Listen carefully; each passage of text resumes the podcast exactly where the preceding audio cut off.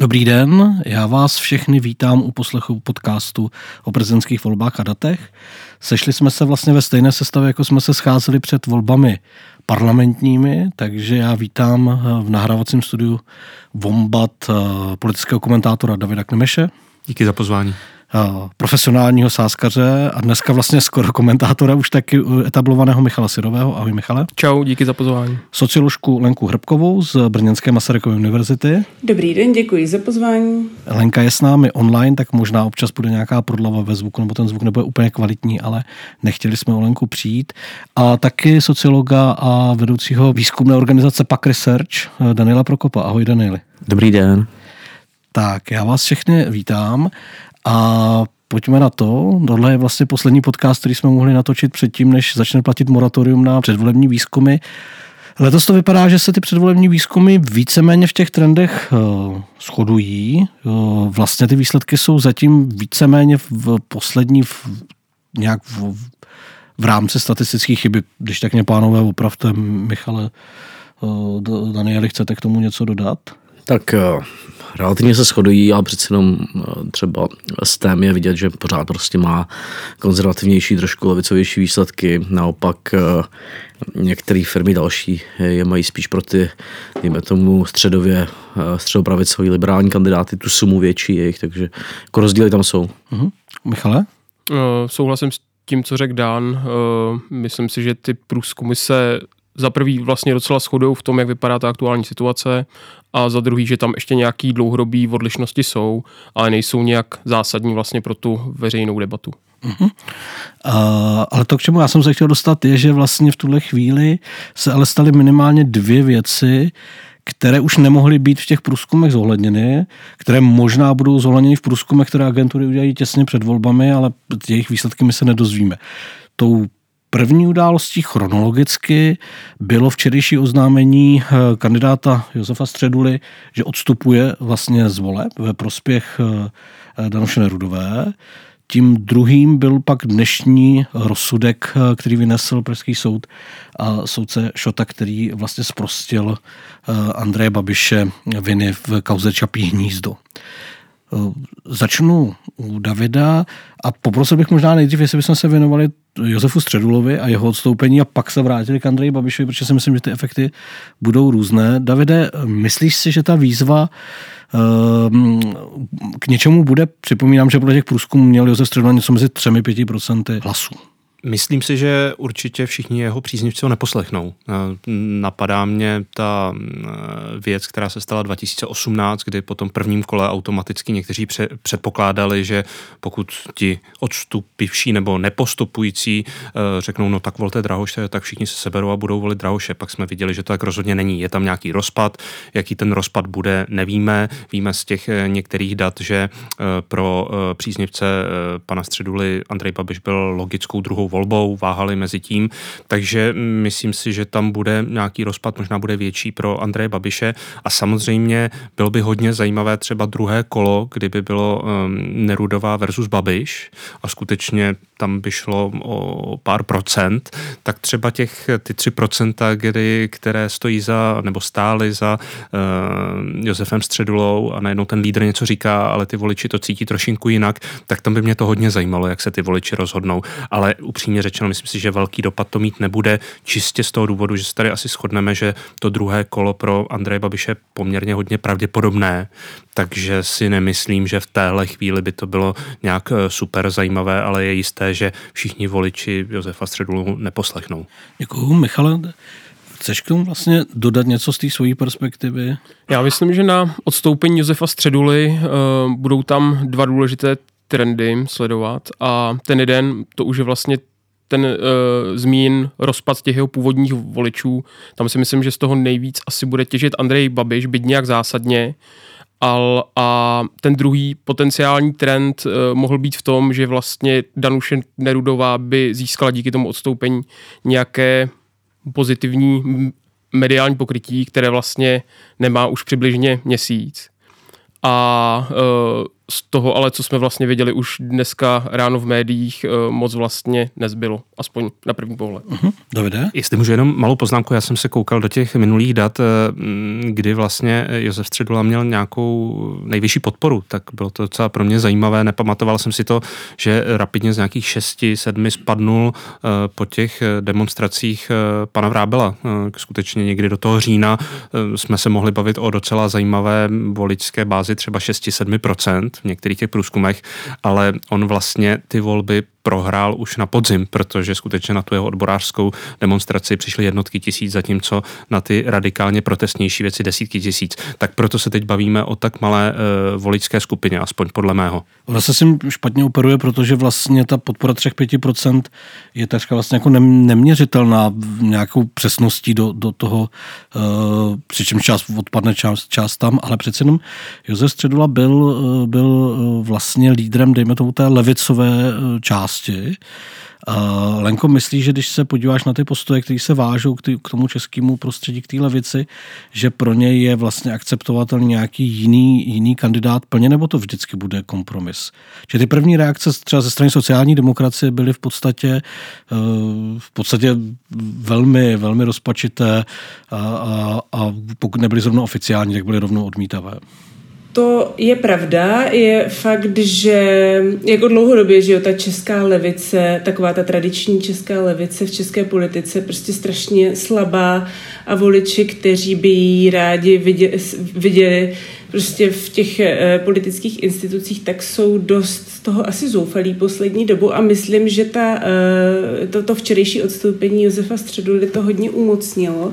Eh, myslím, že někdy v nějakém předchozím stemu v prosinci se ptali, kan, se ptali voličů vlastně na to, co, jako, jak, jak by hodnotili, kdyby ty jejich jako preferovaní kandidáti odstoupili z té volby a zrovna u toho Středuly mám pocit, že ty voliči byli jako nejvíc proti, jo? Že, že by jim to prostě nejvíc vadilo, kdyby odstoupil a tam si myslím, že to může mít docela jako demobilizační potenciál, že prostě nebudou mít koho volit, jo? že on sice pod, podpořil jinou kandidátku, ale zároveň jako v té stejné debatě ona vlastně um, řekla, že vlastně celý svůj život volí pravicově, pravicové strany, což je jako pro spoustu levicových voličů, kteří uh, upřednostňují uh, vlastně ve svém rozhodování ten klasický, jako soci, tu, tu klasický jako socioekonomický témata může být docela jako nepřijatelný, ačkoliv samozřejmě jako ta funkce prezidenta je dost specifická, jo, co se týče nějakých polisy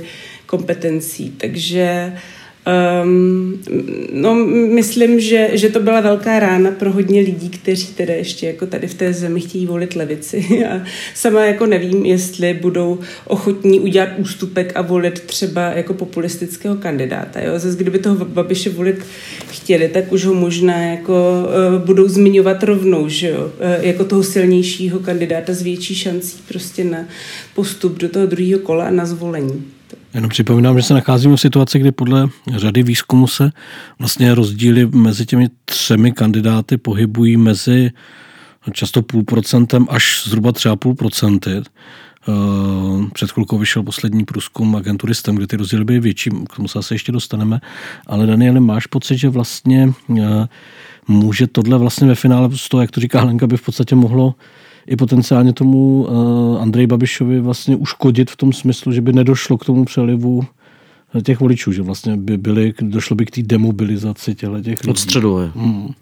Já myslím, že ten vliv toho přelivu bude úplně minimální, jo? že tam prostě bylo vidět i v těch uh, datech mediánu, který, uh, který uh, medializuje překryvy těch potenciálů, že sice jako větší polovina z nich uh, zvažovala Babiše z voličů a zvažovala i ty jako další kandidáty, zároveň část z nich, jak říká Lenka, nepůjde volit, takže mnohem větší efekt je, nebo větší efekt si myslím bude uh, potenciální, jak říkal Michal, na nějakou jako pozitivnější medializaci, aspoň na chvíli. Myslím si, že jako nakonec ten efekt, eh, který možná byl největší, byl, že se s tím debaty medializovalo tohle, protože tu debatu vidělo 1,5 milionu lidí a vždycky sekundární vlivy medializace z těch debat eh, mají jako minimálně podobný vliv eh, jako ta debata samotná. A tam sice ta debata teda asi nepomohla nikomu se moc rozhodnout, ale to, že tam řeknou ty kandidáti, že volili koalici spolu a že celý život volí pravici a pro mě považuji za jako strategicky naprosto nepochopitelný. A myslím si, že možná nejvíc ten středoval pomohl tím, že to překryl uh, tohle tím odstoupením a uh, jo, tohle, to, tohle chybu. Uh, takže, takže já myslím, že ten vliv bude velmi malý a že, že se vlastně nikdy nedozvíme, protože zanikne v těch trendech, uh, což je oslabování Danuš Nerodový a, a uh, další trendy. Potenciálně jako drobný ohrožení Andreje Babiše se stupem Jaroslava Bašty, který možná ale má svoje limity aktivity. No. Takže myslím si, že, že ten vliv eh, Josefa Středu zanikne v těch trendech, že se jako nedozvíme uh, příliš, jaký vliv to mělo. Já myslím, že k Jaroslavu Baštovi se ještě dostaneme. Teď ta druhá událost. Uh, soud, uh, očekávání rozsudku a vaše představa o tom, jak ten rozsudek, který nakonec zní ve prospěch vlastně neviny Andreje Babiše a z mediálního pohledu můžeme nechat úplně stranou zdůvodnění, které je poněkud komplikovanější a nevznívá už zas tak pozitivně, ale, ale to je jedno. Ten fotbal se taky nehraje na zdůvodnění. Jaký může mít vliv na uh, Andreje Babiše a jeho, jeho voličskou základnu, nejen v prvním, ale třeba i potenciálně uh, na jeho akvizici v tom uh, druhém kole. Kdo chcete začít?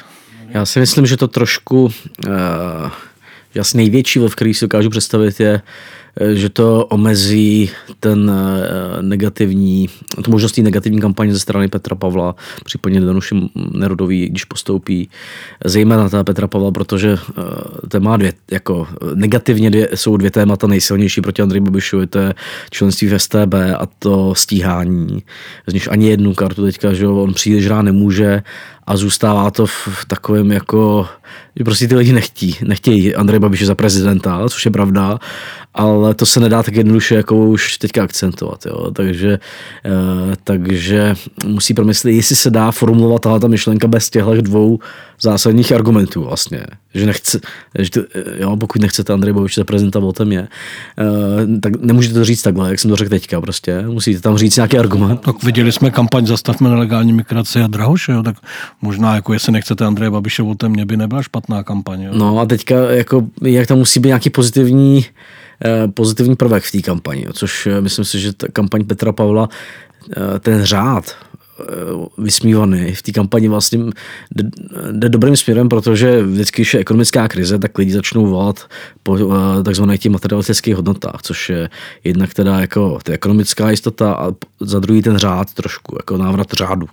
Jo, to je prostě od Ingelharta eh, známý, respektive teďka už víme, že se hodně mění ten poměr, důraz na ty materialistické hodnoty, které obsahují tu autoritu a ten řád eh, v době ekonomických krizí, takže prostě on tam tenhle ten obecný aspekt Petr Pavel má uh, jako z hlediska kampaně podle mě správně, ale když se tam vytratí ten negativní apel proti Babišovi, tak musí trošku ho formulovat podle mě třeba lépe, než uh, v té debatě v té české televizi, jo, kde vlastně nedokázal ho nějak uvěřitelně sdělit, si myslím. Jo.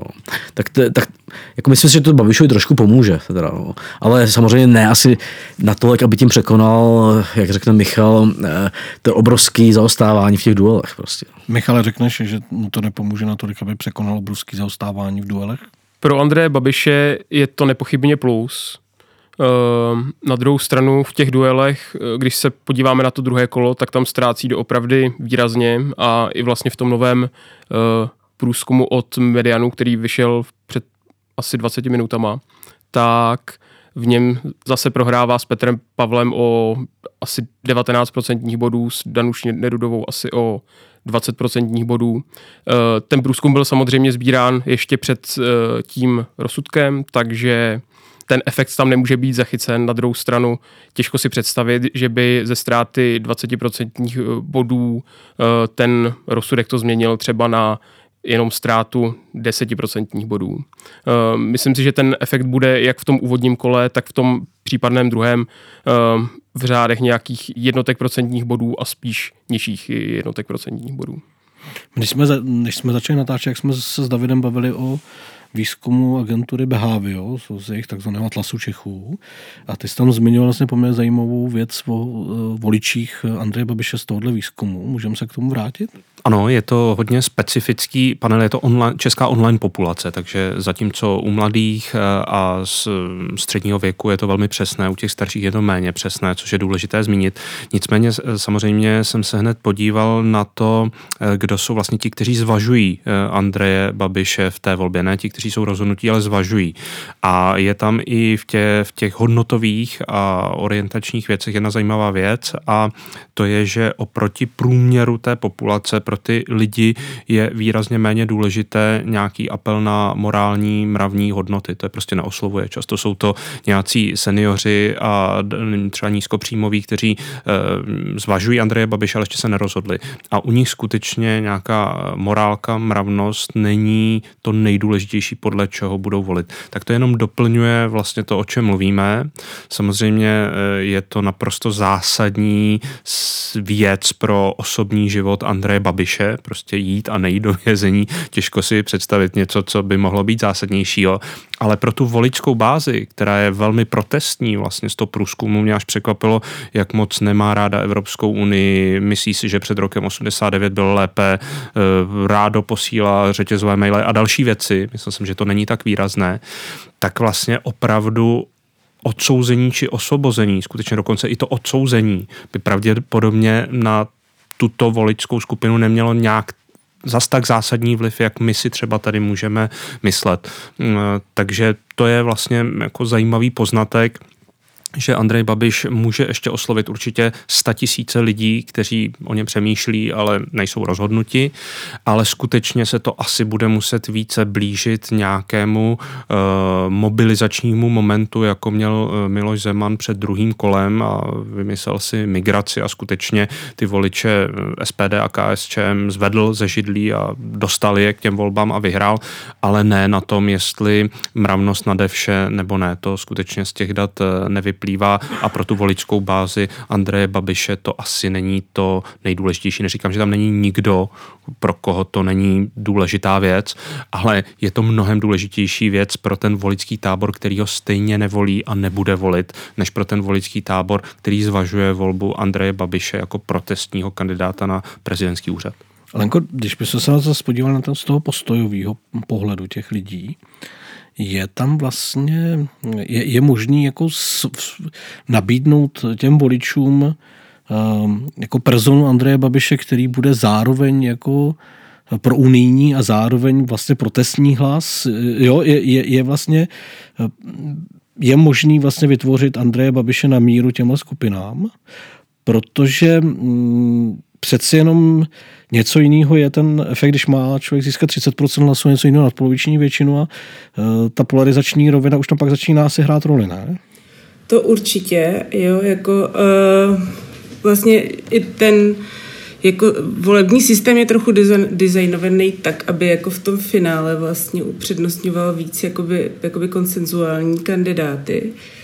A jako co se týče uh, těch jako nějakého postojového mixu, tak já myslím, že on může, a jakoby i to dělá hlavně jako protestně si vymezovat vůči vládě a furt může prostě rámovat ty svoje případný uh, proti kandidáty, jako prostě nějaký kandidáty, jako který podporuje vláda, takže vlastně vládní kandidáty asi do toho nemůže, nepůjde jakoby tak radikálně jako třeba pan Bašta, jo, protože to už jakoby pro spoustu voličů nedává smysl, to, co, uh, jakoby těch potenciálních babišových voličů a zároveň se může jako stavět do toho, a to taky dělá, eh, do té role toho jako Evrop, politika nějakého jako evropského, nevím, jestli to úplně jako chci říct formátu, ale jo, toho někoho, kdo se zná s těma lidma, prostě jedn, jako mluvil s tou Angelou a tak dále, jo, že, že jako vlastně patří nějak jako mezi ty evropské lídry, um, ale zároveň jako pro, protestně tam může jako fungovat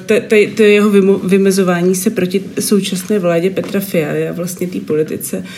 Um, asi hlavně jako zase v těch ekonomických tématech. No.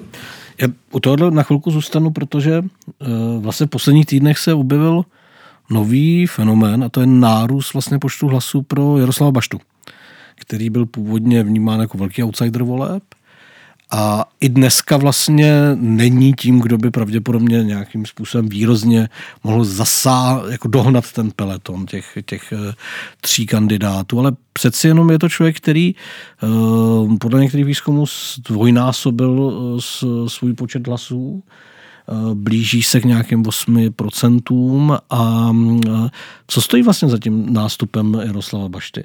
Protože já jsem ho vlastně zaregistroval i v kontextu toho, že v jednu chvíli Andrej Babiš skutečně začal měnit tu retoriku. Že ten takzvaný nový Andrej, eh, který je milý, otevřený a pokud si dá pozor během rozhovoru, tak neútočný, eh, najednou v posledních dnech chrlí vlastně videa, který začínají slovem chudneme a vlastně přitvrdil v té notě, což je evidentní reakce na, na, na nástup vlastně Jaroslava Bašty. Kde se vzal vlastně nástup Jaroslava Bašty?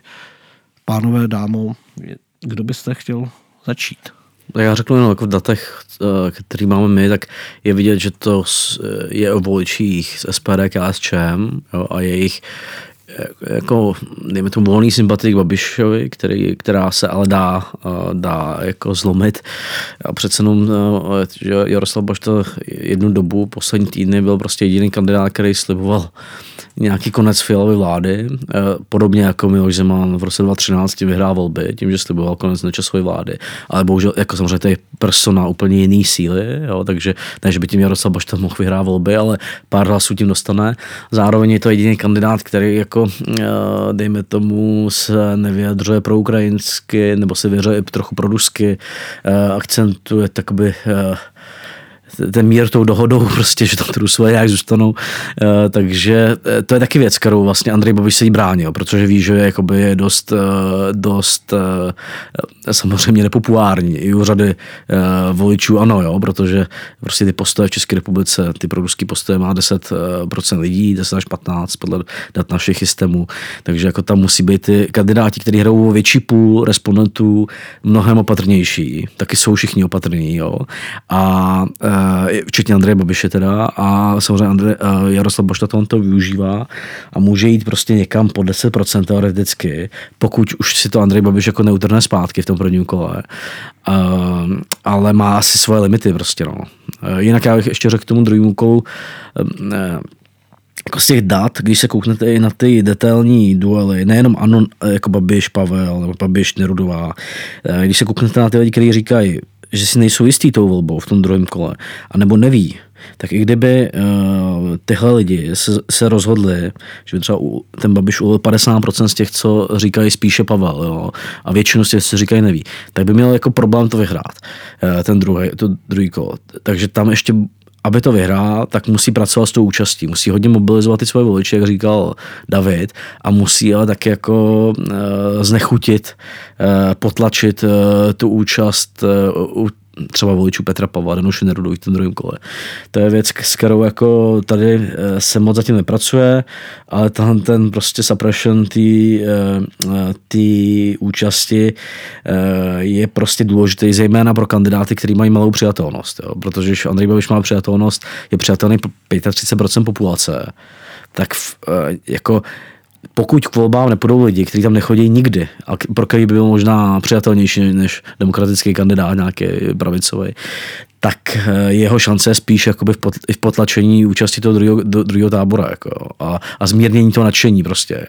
Takže já tam očekávám nějakou negativní kampaň. Já, já bych se k tomuhle vrátil, eh, jenom bych dokončil eh, toho, toho baštu. Omlouvám se za trošku lomecký přístup, ale ať dodržíme tu jednu linii. Davide? Já jenom chci říct, že um pan Bašta se stal outsiderem, ale ne teď, podle mého. Celá ta původní úvaha, proč no, nekandiduje. Počátku, proč, no, já si myslím, že to tak úplně, že to musí rozdělit jako na dvě fáze. Ta první fáze byla ta úvaha Tomia Okamury. Zkus, nebudu kandidovat já, zkusím najít, najít někoho, kdo může být zajímavý pro uh, voliče ČSSD, KSČM a další. A má nějakou historii, není to jenom předseda SPD v úvozovkách. A to se nepovedlo kdo slyšel projev pana Bašty, který zůstává velmi podobný od 90. let, tak um, ho to příliš asi neoslovilo.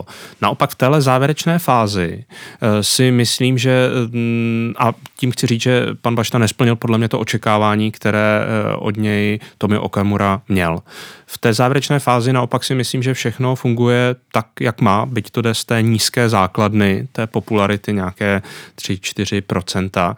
A to je, že prostě eh, je to kandidát strany, která dosahuje 10%. Lidi jsou naučení voliči, to tady příliš nezmiňujeme, že eh, voliči ano, SPD mají nějakou voličskou historii, zatímco hm, to uskupení hm, paní Nerudové, eh, pana Pavla je velmi heterogenní, nemají tu, tu, tu, tu voličskou tradici jako právě tito voliči. No a v té chvíli mně nepřijde příliš divné tlačit na pilu a dostat se někam pod těch 10%. Eh, kdo objížděl třeba periferie republiky, tak skutečně ty plagáty pana Bašta, Bašty jsou nepřehlídnutelné, je to vidět vlastně i z toho finančního vyjádření.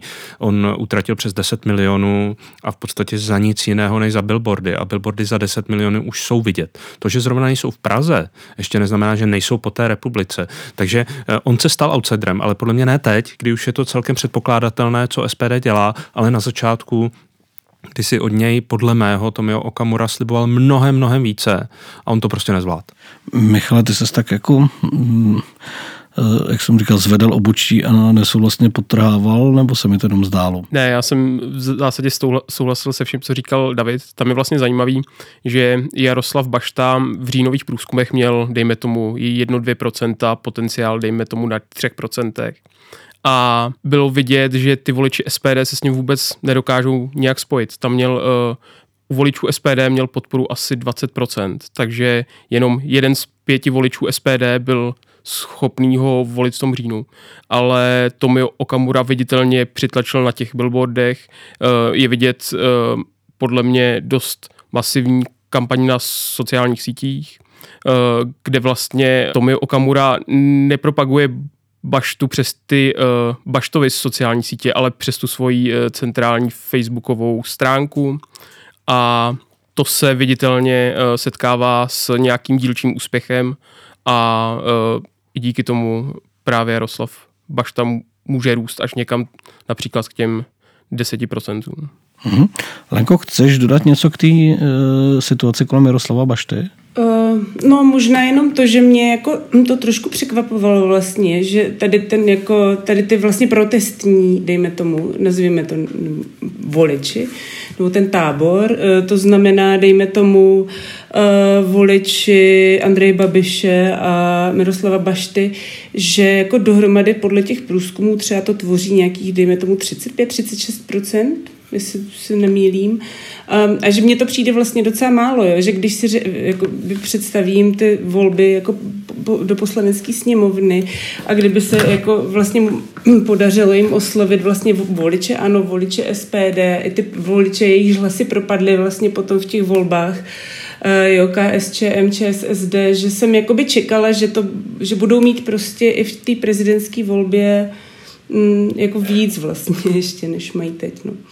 Je to, je to rozhodně jako zajímavá situace v tom ohledu, i v tom ohledu, že uh, vlastně z voleb, který původně vypadaly jako referendum Andrej Babiš versus ne Andrej Babiš, máme dneska vlastně volby, ve kterých jsou tři uh, víceméně vyrovnaní kandidáti, byť jako pravděpodobnost, že někteří z nich postoupí do druhého kola je menší u, některé, u některých z nich, ale pořád vlastně dost vyrovnaný, ale při, při procentu hlasů, které tam jsou, kolem těch 25, 26% je to vlastně 75, 80% až uh, vlastně veškerých těch voličských hlasů. Tam vlastně zbylo hrozně málo pro kohokoliv, kohokoliv eh, jiného.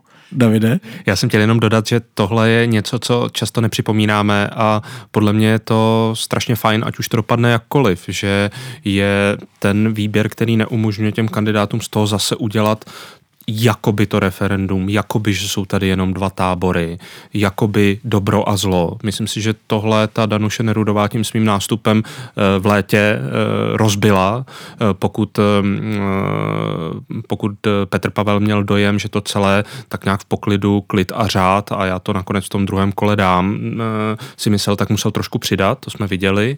Pokud si Andrej Babiš myslel, že nějakou hodně negativní kampaní se střelí někoho před prvním kolem, tak to moc nemůže už dělat, protože to jenom vytlačí tomu druhému kandidátovi a v druhém kole si s tím nebude umět poradit. Takže si myslím, že je to fajn a i z hlediska vlastně té krátké historie eh, přímé volby jsem rád, že je to trošku předvídatelnější, aspoň to teď vypadá. První kolo najednou se tam objeví někdo, kdo vůbec nebyl v těch průzkumech, nebo eh, bylo to hodně překvapivé. Druhé kolo bylo s obhájcem, eh, s obhájcem eh, prezidentského úřadu a velmi brzo se vygeneroval jednoznačný favorit, ať se nám líbil nebo nelíbil. A tohle mě vlastně přijde fajn, že v těch třech kandidátech se může najít poměrně velké spektrum voličů a když už jsme si vybrali přímou volbu a děláme z toho teda to superstar, tak tohle mě přijde ještě přijatelná verze Superstar? Michale, z pohledu, eh, z pohledu šancí, jak moc vlastně zpětně můžeme vidět to, že by Uh, takhle razant, nebo vlastně, že by, byly, že, že by došlo k takovému pohybu, protože Danuše Nerudová je v tuhle chvíli trošku jako na houpačce těch, eh, těch volebních ne preferencí, ale odhadu jako výsledků voleb nebo těch modelů. Vlastně dlouhou dobu stoupala v jednu chvíli, vlastně to vypadalo, že bude atakovat Eh, to, že bude zvolená pak najednou eh, po těch kauzách vlastně spojených hlavně s těmi takzvan, takzvaným prodejem titulů na Mendelově univerzitě eh, padla. Přičemž ale s oběma těma druhýma kandidátama, s Andrejem Babišem je spojená celá řada kaus. Petr Pavel měl zatápěno a stále má kvůli spolupráci s rozvědkou socialistickou, respektive kvůli své armádní minulosti v socialistické armádě, ale přesto takovýhle vlastně, takováhle houpačka tam nenastala. Jak si to vysvětluješ? Danuše Nerudová vlastně začala růst někdy v létě z těch asi 7-8% a ten nejdynamičtější růst přišel během listopadu, kdy vlastně Petr Pavel musel odvracet ty útoky na něj eh, nepochybně legitimní eh, ohledně eh, členství v KSČ. A Danuše Nerudová podle mýho nějakého prognostického modelu byla na tom nejlíp někdy na začátku prosince, asi 10. 12. Ale pak právě, jak rychle vyletěla nahoru, tak vlastně pak přišla uh, větší medializace té uh, kauzy na Mendelu a uh, ona vlastně nebyla schopná v tom předvánočním týdnu, kdy se to vlastně začalo medializovat víc, tak nějak základně odpovědět a plno lidí, jejich podporovatelů vlažných nebo i, nebo i klidně už uh, více přesvědčených šlo do těch Vánoc, že jako možná máme nějaký pochybnosti a vlastně viděli jsme hned v tom úvodním týdnu po novém roce, že uh, jí vůbec nepřidává to, že ve všech rozhovorech uh, musí odpovídat na tu otázku, ne, neprodávali jsme tituly.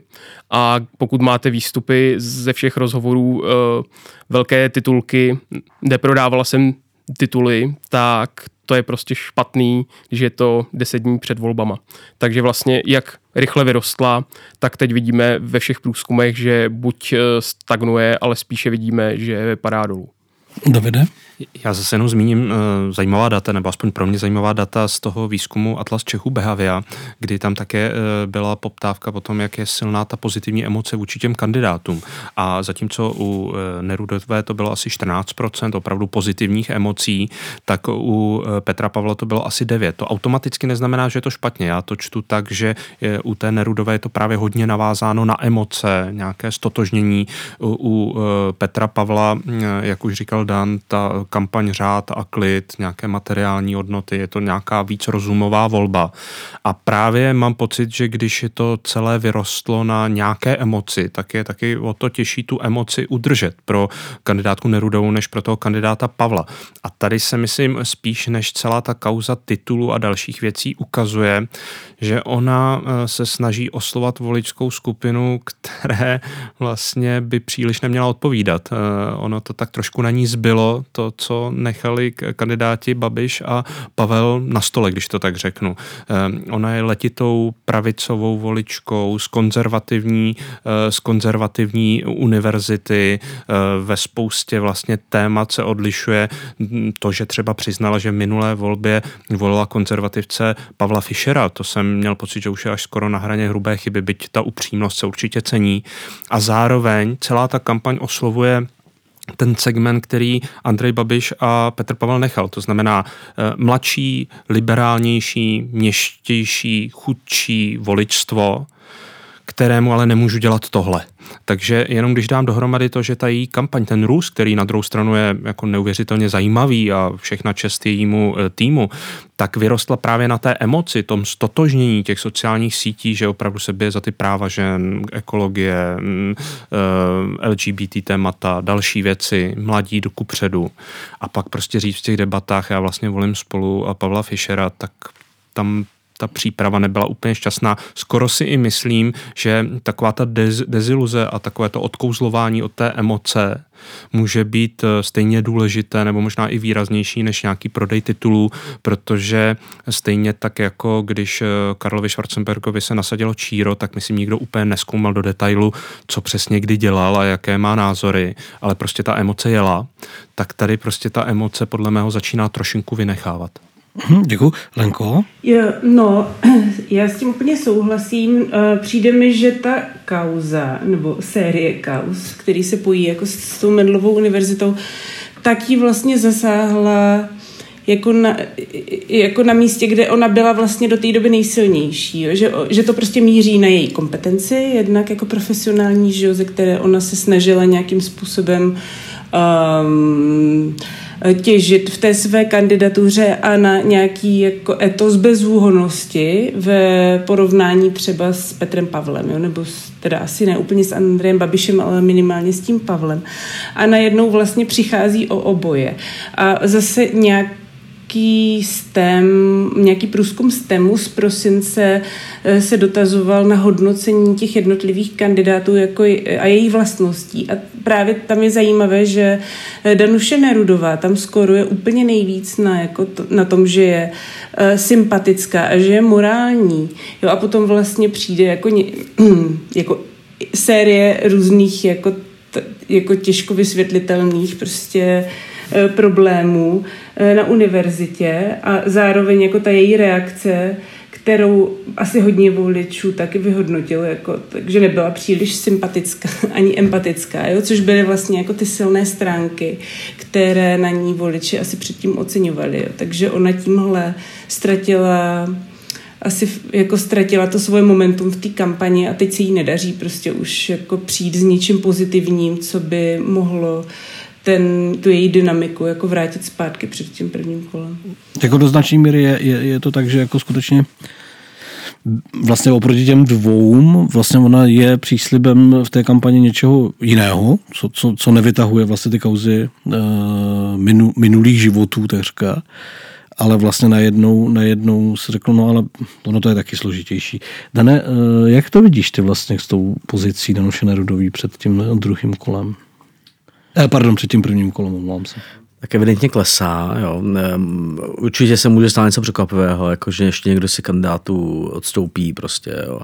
Eh, může se stát, myslím si, že prostě by potřebovala eh, na té nově primě vypadat výrazně jako živější, protože ona jako jedený tábor jsou taky uh, voličky ano, protože ano volí hodně uh, žen, které jako nemají tak e- extrémně silný vztah, vztah k té politice Andreje Babiše. A, a ona musí jakoby uh, trochu tam zamobilizovat, může se stát nějaká kauza na Petra Pavla, nechtěl bych to prostě, může se stát, že to se skombinuje s tím, že Jaroslav Bašta ještě ustřelí kus Andrej Babišovi, jako nech, ne, asi bychom neměli říkat, že to je uh, prostě rozhodnutý, jo, to, to první kolo. Myslím si, že tam můžou být ještě překvapení. E, nicméně eh, samozřejmě ta její šance je výrazně menší než před e, měsícem. E, ale jako celkově se podle mě ukázalo, když to vezmeme historicky bez ohledu na ty kandidáty a ty jednotlivé kauzy, tak že v tom roce 2013 tam prostě eh, si ta středopravě liberální eh, část společnosti skvělou kampaní dostala do druhého kola kandidáta, který neměl valnou šanci porazit Miloše Zemana.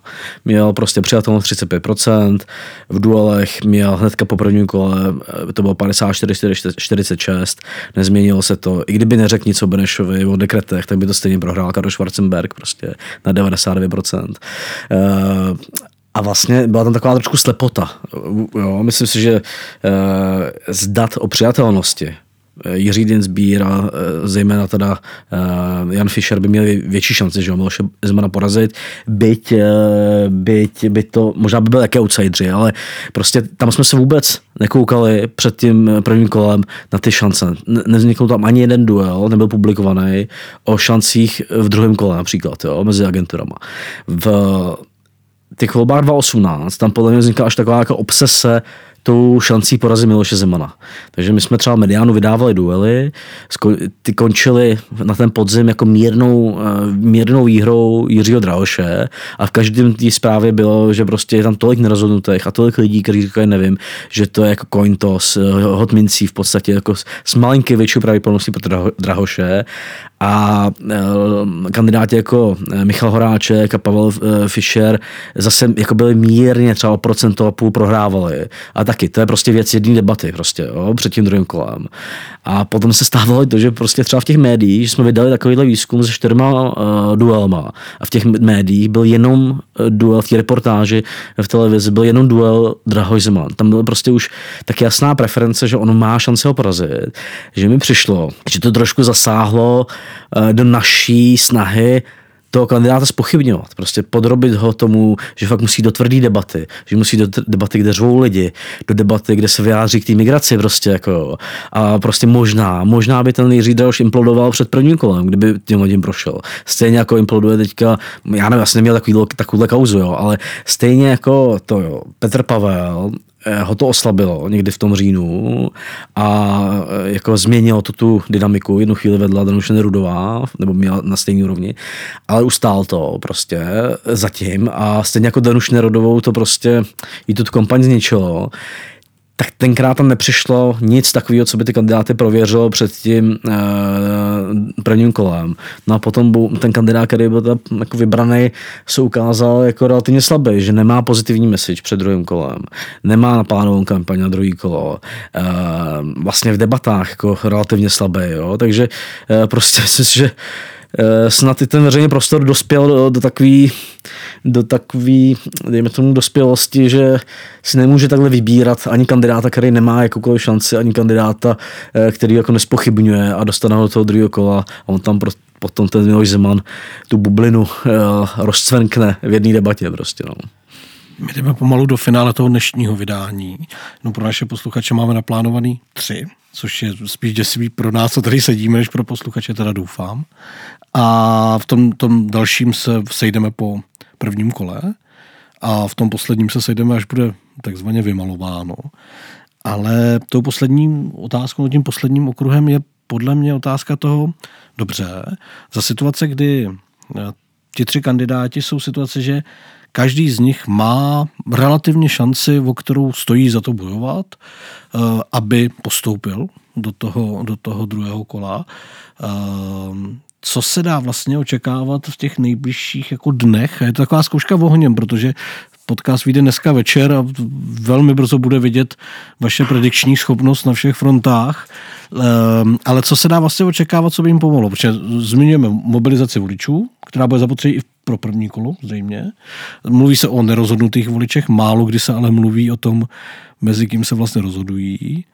A máme pořád před sebou minimálně debatu ještě televizi Prima a máme před sebou eh, debatu tří kandidátů v televizi Nova, což bude jediná debata, které se zúčastní i Andrej Baviš. Poprosím, nevím, kde začít. Michal je, Michal je eh, předvídá nejlíp. Michale. No tak vždycky ten základní pohled je, že se v těch následujících dnech nestane vůbec nic klíčového už a e, nějak tam dodriftujeme do toho pátku a do soboty. Na druhou stranu ty debaty a to vlastně, jak vypadá ta situace aktuálně, kdy vlastně v průměru těch průzkumů má Petr Pavel, je asi na prvním místě, necelých 28%, Andrej Babiš asi 27% a Danuše Nerudová, když by vezmeme v potaz ten nejnovější median, tak je asi na 23%, takže je jasný, že Danuše Nerudová musí něco vyzkoušet v těch dvou nascházejících e, debatách. Nepochybně pro ní bude důležitá debata na primě, kde to vypadá, že by vlastně byla jen s Petrem Pavlem a tam se musí snažit, e, pokud chce vyhrát, e, respektive pokud chce postoupit do druhého kola, tak musí na primě podle mě ukázat to, že je výrazně lepší kandidátkou než Petr Pavel. Pokud se jí to nepovede na té primě, tak si vlastně už těžko dovedu představit, že by to dokázala utáhnout třeba v té finální debatě na nově. Takže eh, ten, kdo se teď musí o něco snažit v těch nascházejících desítkách hodin, je Danuše Nerudová. Takže uh, myslím si, že od ní můžeme čekat vlastně nějakou relativně agresivní kampaň.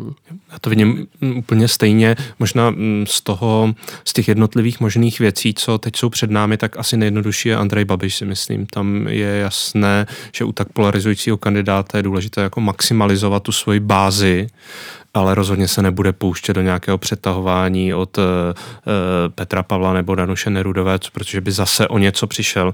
Možná teď uh, se radí v týmu a říká, vidíte, jak jsem vyhrál ten soud, to musíme zužitkovat a oni mu říkají, dobře, ale pro tvoje voliče to úplně zas tak důležité není, už jim to stokrát vysvětlil v čau lidi, teď potřebujeme i ty lidi přivíst těm volbám, aby si náhodou nebyl třetí třeba o procento. Takže tam mně přijde, že ta kampaně je nejjednodušší, dokonce si myslím, že ani ten nástup eh, pana Bašty nějak to nemůže měnit, protože jakmile on by začal operovat s tím, že teda Rusko odvolám vládu, nevím co, tak přichází o ty umírněnější voliče, které v té bázi ano, nepochybně taky jsou.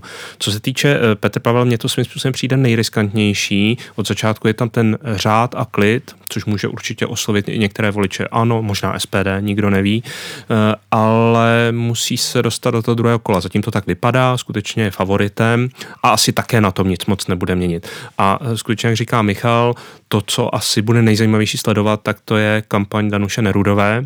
Ta do toho teď musí dát všechno a upřímně řečeno nevím, jak na to. Jestli maximalizovat třeba tu bázi voliček, protože v tom průzkumu Behaviu mě překvapilo, že jsem automaticky čekal, uh, že bude hodně podporovaná ženami, uh, protože o tom mluví, je to žena, je to kandidátka, potenciální první prezidentka, ale tam se skutečně ukazuje, že ona je zajímavá pro ty mladší uh, středně věkové voličky, ale ty starší voličky si poměrně pevně drží Andrej Babiš. Tak nevím, jestli třeba tam lze něco získat a to napadání případných protivníků to teda jsem zvědavý jak na to, protože ona hodně slibovala tu pozitivní kampaň, e,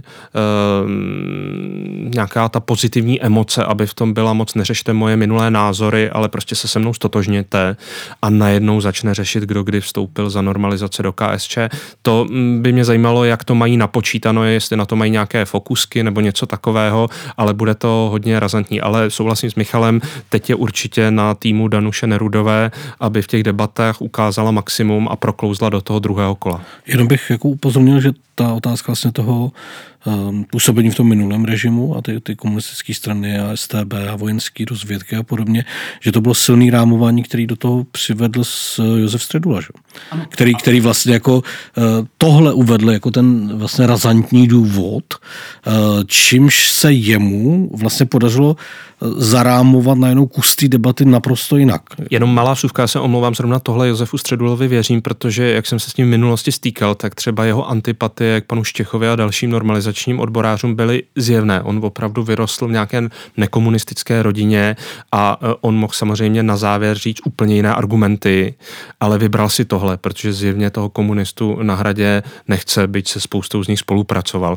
Tak to jenom, že mu věřím, ale je to určitě teď na týmu Danuše Nerudové, aby nějakým způsobem svoji kandidátku dostal do druhého kola. Myslím, že jedna z prvních reakcí v mé bublině bylo, že možná v Josefu Středulovi tyhle volby objevily nového lídra nekomunistické levice v Čechách, ale, ale uvidíme. Dané? No, tak jako ty debaty, je, jako, jaká je strategie do těch debat? Uh, myslím si, že v, na té nově, kde budou všichni tři, tam by měla Danuše, a teďka je to prostě odhad. Jo. Měla by asi počítat s tím, že jelikož už je outsider, tak uh, Petr pa- Andrej Babiš tam poje hodně proti Petrovi Pavlovi, aby si připravil uh, pozici do toho druhého kola, že tam je konfliktní situace mezi jima dvouma a ono by to měla ráma, podívejte se, prostě chcete, aby se vám tady hádali komunisti dalších 30 let, nebo volte jakoby změnu opravdu a tedy, jo. Uh, využít toho, že tam bude pravděpodobně i konflikty mezi jima dvouma, jo, a uh, jsou to oba chlapy, oba prostě s tou historií předrežimní a podobně. Uh, na té primě tam to je horší, protože že jako její šance je zejména v tom, za ukousnout to kus těch lidí, kteří zvažují oba dva ty kandidáti a kteří se posledně jako posouvají k Petru Pavlovi a za druhý eh, jako přesvědčit eh, lidi, kteří preferují Marka Hilšera, Pavla Fischera, aby volili jí. Jo. A to eh, oni z nějakého důvodu nechtějí prostě ty hlavní kandidáty, proto zůstali u těch, u těch a ona musí jako se vrátit do té situace, kdy byla tou alternativou vůči tomu rozhodnutému duelu prostě Pavel Babiš. Jo. A na to je relativně málo času. A takhle, takhle se tam dostal Karel Schwarzenberg, že byla velká antipatie k tomu, že tam bude rozhodnutý, že je rozhodnuto, že to bude duel Fischer Zeman a on se tam dostal jako kometa. Teďka Danuše Nerodová ale bohužel udělala tu ten hůb si dolů a už má relativně málo času uh, se tam dostat, ale myslím si, že aby si tam dostali pořád jakoby uh, touhletou linkou trochu, jo. Se, uh, nějak se k ní efektivně vrátit, ale nevím, jestli se to dá udělat teda, jako, jo. ale na té prvně to bude těžký, protože že to jsou hodně voliči uh, středopravice, kde, nebo nějakého středu, dejme tomu, kde se hraje mezi jí a, a Petrem Pavlem a od Pavla Fischera, Marka Hilšera. Uh, středu středopravice, tam si nejsem jistý. Vždycky ta prima měla jakoby jiný divácký složení ty debaty trošku. Koukali na to nevoliči a podobně pokud to byla debata typu Zeban Drahoš, to viděl asi 2,2 milionů lidí teď tenkrát, nebo 2,6 dokonce, eh, chukli to hodně nevoliči. Teďka kdo ví, jaká bude ta sledovanost, že tam nebude Andrej Babiš a bude to na takovýhle televizi. Jo. Takže uh, myslím si, že, že uh, jako v těch debatách se vrátit k tomu, tomu poselství, ale nevím, jestli je ještě šance to obrátit samozřejmě. Jo. Jako, tak uh, to jsou takový, podle mě její strategie, no, jaká bude. Davide? Jestli můžu jenom poznámku příměrné, možná vydařený, to, co ona vlastně na té nově potřebuje, tak potřebuje ukázat to, jestli si někdo vzpomíná na začátek eh, seriálu Borgen eh, vláda, kdy najednou mezi těma dvěma štěkajícíma psama je najednou ta lídrně těch umírněných a radikálně vyroste vlastně. Tohle ona by tam potřebovala předvíst. Tak doporučíme členům jejího týmu, aby si pustili Borgen. Uh, Lenko, povídej. Je to tak trošku brněnská kandidátka? No je, no my, jako mít dalšího ústavního činitele z Brna by jako bylo samozřejmě jako dobrý, ale nechci tady jako fandit žádným kandidátem. Tak když je člověk rektorem v Brně, tak co jiného být než prezidentem? Právě. Ne, ale eh, jako souhlasím s tím, že klíčový jako teďka před tou první volbou bude finish Danuše Nerudové a opravdu bych jako nechtěla být v její kůži, protože to vůbec nebude mít snadné. I to, jako co jako zvolit tu strategii, jako ona to prostě může lehce přestřelit, jo, protože zase to používání jako negativní kampaně může být docela problematické. To často jako generuje takový backlash vůči těm kandidátům, kteří vlastně jako tu negativní kampaň používají, obzvlášť Ono se to takhle většinou vyplácí, když prostě kritizujete třeba programy nebo politiku nebo jo, jako něco takového, ale jakmile to začne zacházet do takových těch osobních jako charakterových věcí, tak to může jako vygenerovat spíš jako naopak uh, docela jako negativní efekt pro tu kandidátku. A, a právě ještě do toho vstupuje ten genderový aspekt, že i ty ženy kandidátky to mají trošku komplikovanější s tím vedením eh, těch negativních kampaní, že pro ně to eh, jako nemusí eh, být jako vítězná strategie. Takže ona bude muset fakt tak najít někde nějaký ten balans a asi, jak říkal David, najít v sobě jako nějakou charismatickou lídryni, která prostě to vezme jako na konci. No, ale já jsem zvědavá na tu debatu na nově, no jako jednak protože tam budou všichni tři a vlastně Andreje Babiše jsme takhle ještě diskutovat e, neviděli a zároveň to je vlastně poslední taková velká akce před, před tou volbou, takže by měla mít teoreticky jako nej, největší jako otisk potom v tom rozhodování, jako v ten den voleb na poslední chvíli. No. Děkuji moc krát, Lenko. Já bych vlastně tady asi mohl mohli se skončit v tuhle chvíli, pokud nechcete ještě někdo něco dodat k tomu, co zaznělo. Uh, máme velkou výhodu v tom, že tentokrát to uvidíme velmi svižně, jako do jaké míry se to naplní nebo nenaplní. Já vám všem moc děkuji za to, že jste přišli. Děkuji Lence Hrbkové do Brna, děkuji Danu Prokopovi, Michalu Sirovému, Davidu Klimešovi a děkuji posluchačům, kteří doposlouchali až sem. A doufám, že to pro ně bylo natolik zajímavé jako pro mě. Děkuji moc krát a od mikrofonu se loučí Josef Šlerka s podcastem Databutik z investigace.cz. Děkuji moc krát.